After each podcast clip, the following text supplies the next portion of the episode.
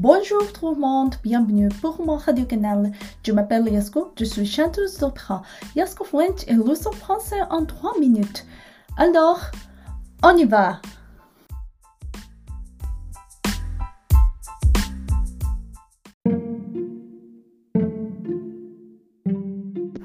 ヤスコフレンチのお時間です。ヤスコフレンチではフランス語の簡単な表現を3分間でご紹介してまいります。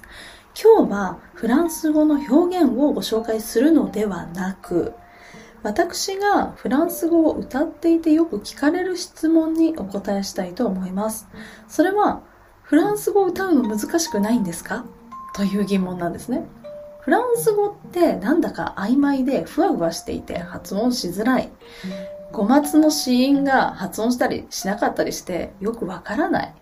混乱するというふうに言われます。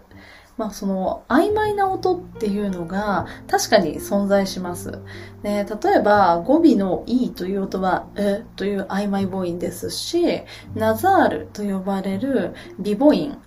オンとかエンと言われる音は他の言語ではなかなかないんですね。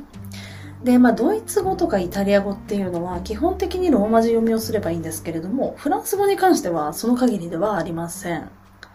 そんなところからなんだか難解な言語だななんていうふうに思われて正直同業者の中でもフランス語を歌うことを敬遠している方っていうのはいらっしゃいます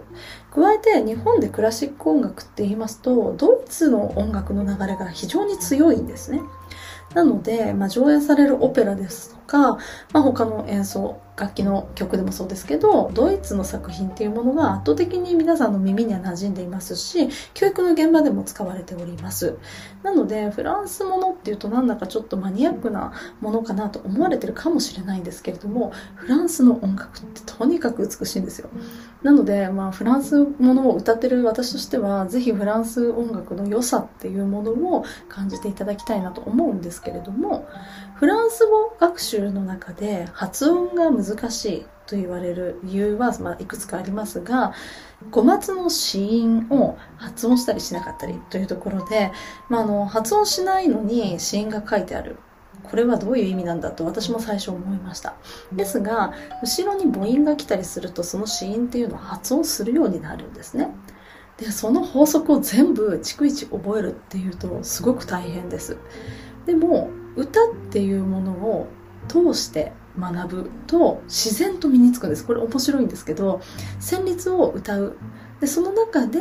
必然的にここはつながって発音するよとかっていうことをこう理論的に理解するというよりは楽しみながら体験していく。体感としてそのつながって発音するんだっていうことを理解するととってもスムーズに発音できるようになりますし読む時にもあここつながるなっていうのが自然と見えるようになります、まあ、ちょっと慣れの領域かもしれないんですけれども例えば大学とか、まあ、いろんなところでフランス語勉強しなきゃいけない。だけど読み方がわからない。難しいと思ってる方はぜひ騙されたと思って一度簡単単なフランス語の歌を歌ってみるっていうのをおすすめします。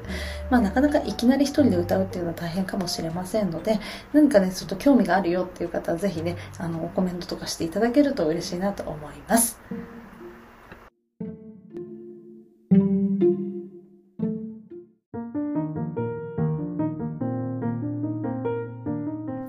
今回の安子フレンチはここまで。